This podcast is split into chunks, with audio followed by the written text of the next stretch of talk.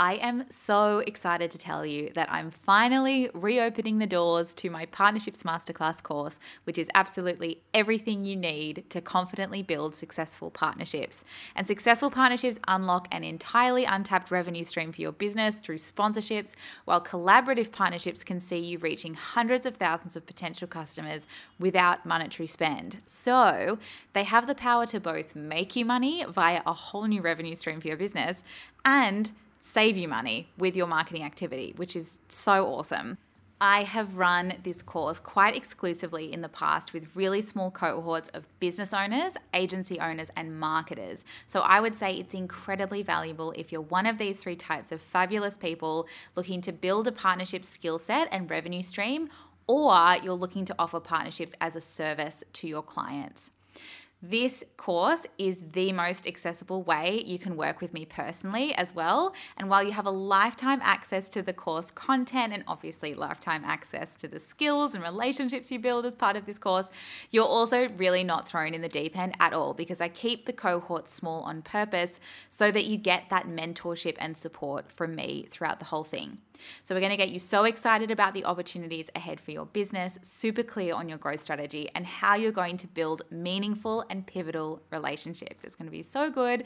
And doors open on the 11th of August. They're only open for 10 days though. So, make sure you're on the wait list so that you don't miss out. We're actually kicking the cohort off on um, August 22nd. So, immediately after the doors open, pretty much the course begins and the doors are closed again. So you want to be on that wait list so that you don't miss out. I'll put the link in the show notes so you can access that. And you'll also nab some waitlist bonuses as well if you're on there. So I can't wait to see you there. Uh, thanks so much for listening, and I'll let you get into the episode now.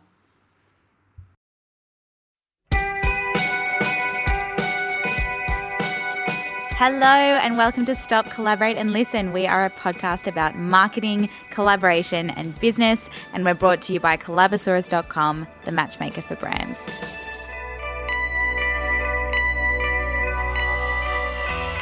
Hey, hey, everyone. Welcome back to another episode of Stop, Collaborate, and Listen. I'm your host, Jess Ruhfus, and I'm the founder of Collabosaurus. Today, I thought we would dive into a topic that is so incredibly tied to any business's marketing strategy, and that is trust. So, I read a fantastic analogy the other day, which was trust arrives on the back of a tortoise and leaves on the back of a galloping horse which is from Oscar McMahon from Young Henrys. Uh, so, when you look at a customer path or a customer journey for your business, there is always a long stretch of road between a potential customer not knowing you from a bar of soap and then making a purchasing decision. And of course, we can't build businesses if there are no purchasing decisions. So, today I've got six tips for building trust in this episode. Let's get straight into it. Tip number one is to gather and display testimonials, social proof, reviews, and ratings, which sounds really simple, but it's often forgotten because it's not worked automatically into your strategy. So, a really great piece of advice here is to automatically put polite requests for these into things like your automated email sequences in MailChimp or in feedback survey forms at the conclusion of a client's project with you. I absolutely love Typeform uh, for these survey forms if you haven't used Typeform before highly recommend. So, not only do reviews and testimonials build trust, they also build fabulous content. So, when you look at where your potential customers hang out, you can have relevant content on that channel to build trust. So, if people are searching for your business on Google, make sure that you're asking for Google and Facebook reviews. If they're finding you or stumbling across your website, make sure you have case studies on that website.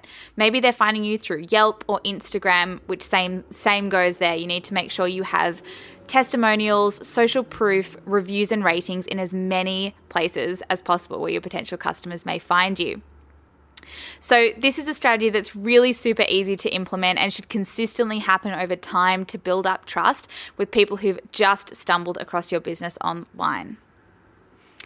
Tip number two is to humanize your brand as much as possible, which I know so many people hate the idea of having their face behind the brand. And I know it's hard, but it's no secret that us humans really like to engage with other humans and personalities. But the good news is you can add human touches pretty easily without you needing to post selfies to your business page all the time. So I've got a couple of quick tips on ways you can humanize your brand a little more. So, tip number one is to leverage a personal brand profile alongside a business profile. So, if you're the founder of your business, it's a really good idea to leverage a personal profile alongside that business profile and build up, you know, your friends and network there as well. Tip number two is to add funny quotes or human touches to things like error pages or chatbot text and emails and things like that. So, for example, we use GIFs in our marketing emails for Collabosaurus. Tip three is to give your brand personality traits so that social media copy is really engaging and consistent. Tip number four is to involve the team to show humans behind the business. Even if you feel like it's, you know, mundane tasks, people really love to see behind the scenes.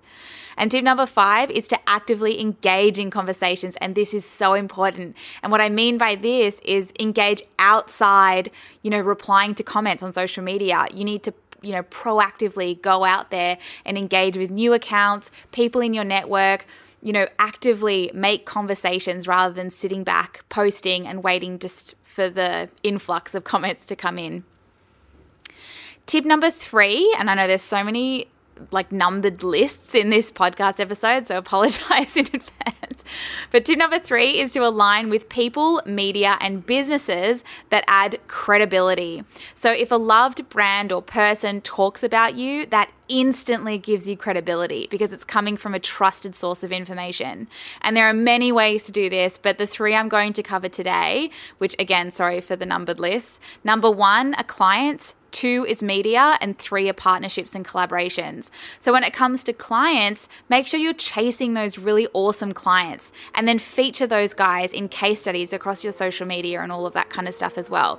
Really make sure you're getting all of the content from working with an ideal client that's going to attract similar, similar clients of that type.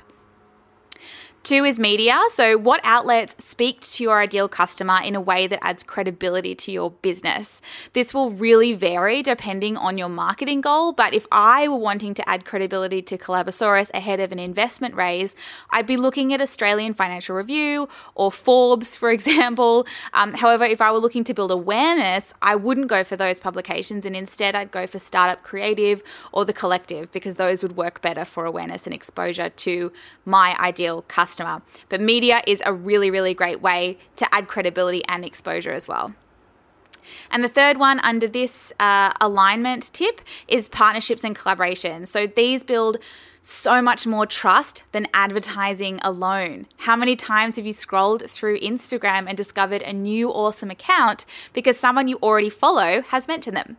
This is the beauty of collaborations because recommendations from an already trusted source happen en masse. So, of course, if you want to get into collaborations for your business, head to collabosaurus.com. It's completely free to start if you haven't tried already.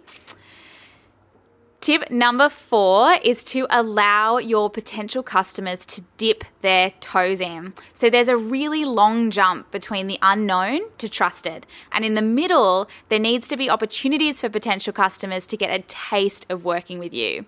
A kind of, you know, try before you buy.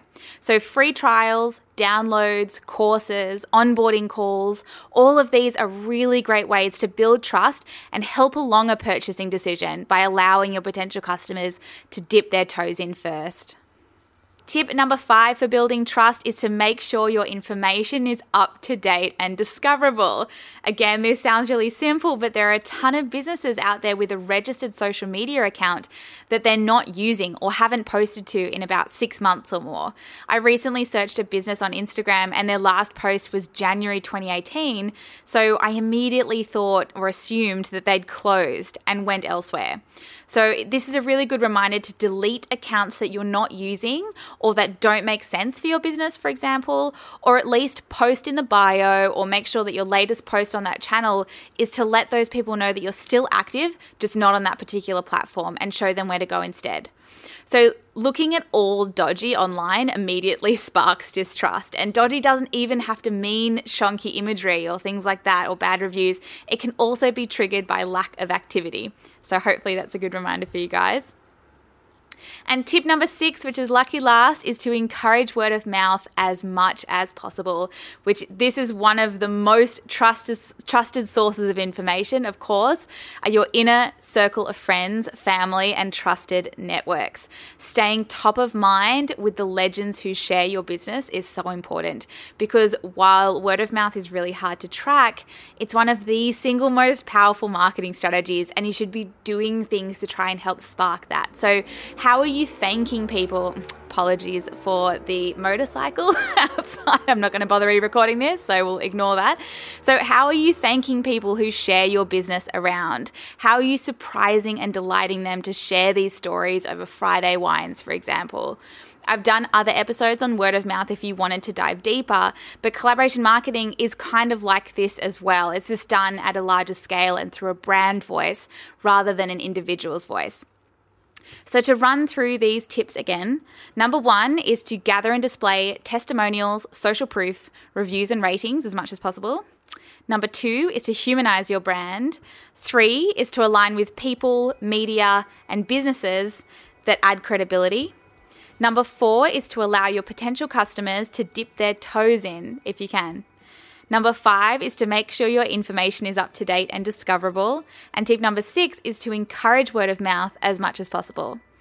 Thank you so much for joining me again on this episode of Stop, Collaborate, and Listen. I love that you join in. And if you have a moment, please continue to share screenshots of the podcast over on Instagram. Just make sure that you tag at Collabosaurus so we can say a massive thank you and share it on as well. Uh, thank you so much again, and we'll see you next time.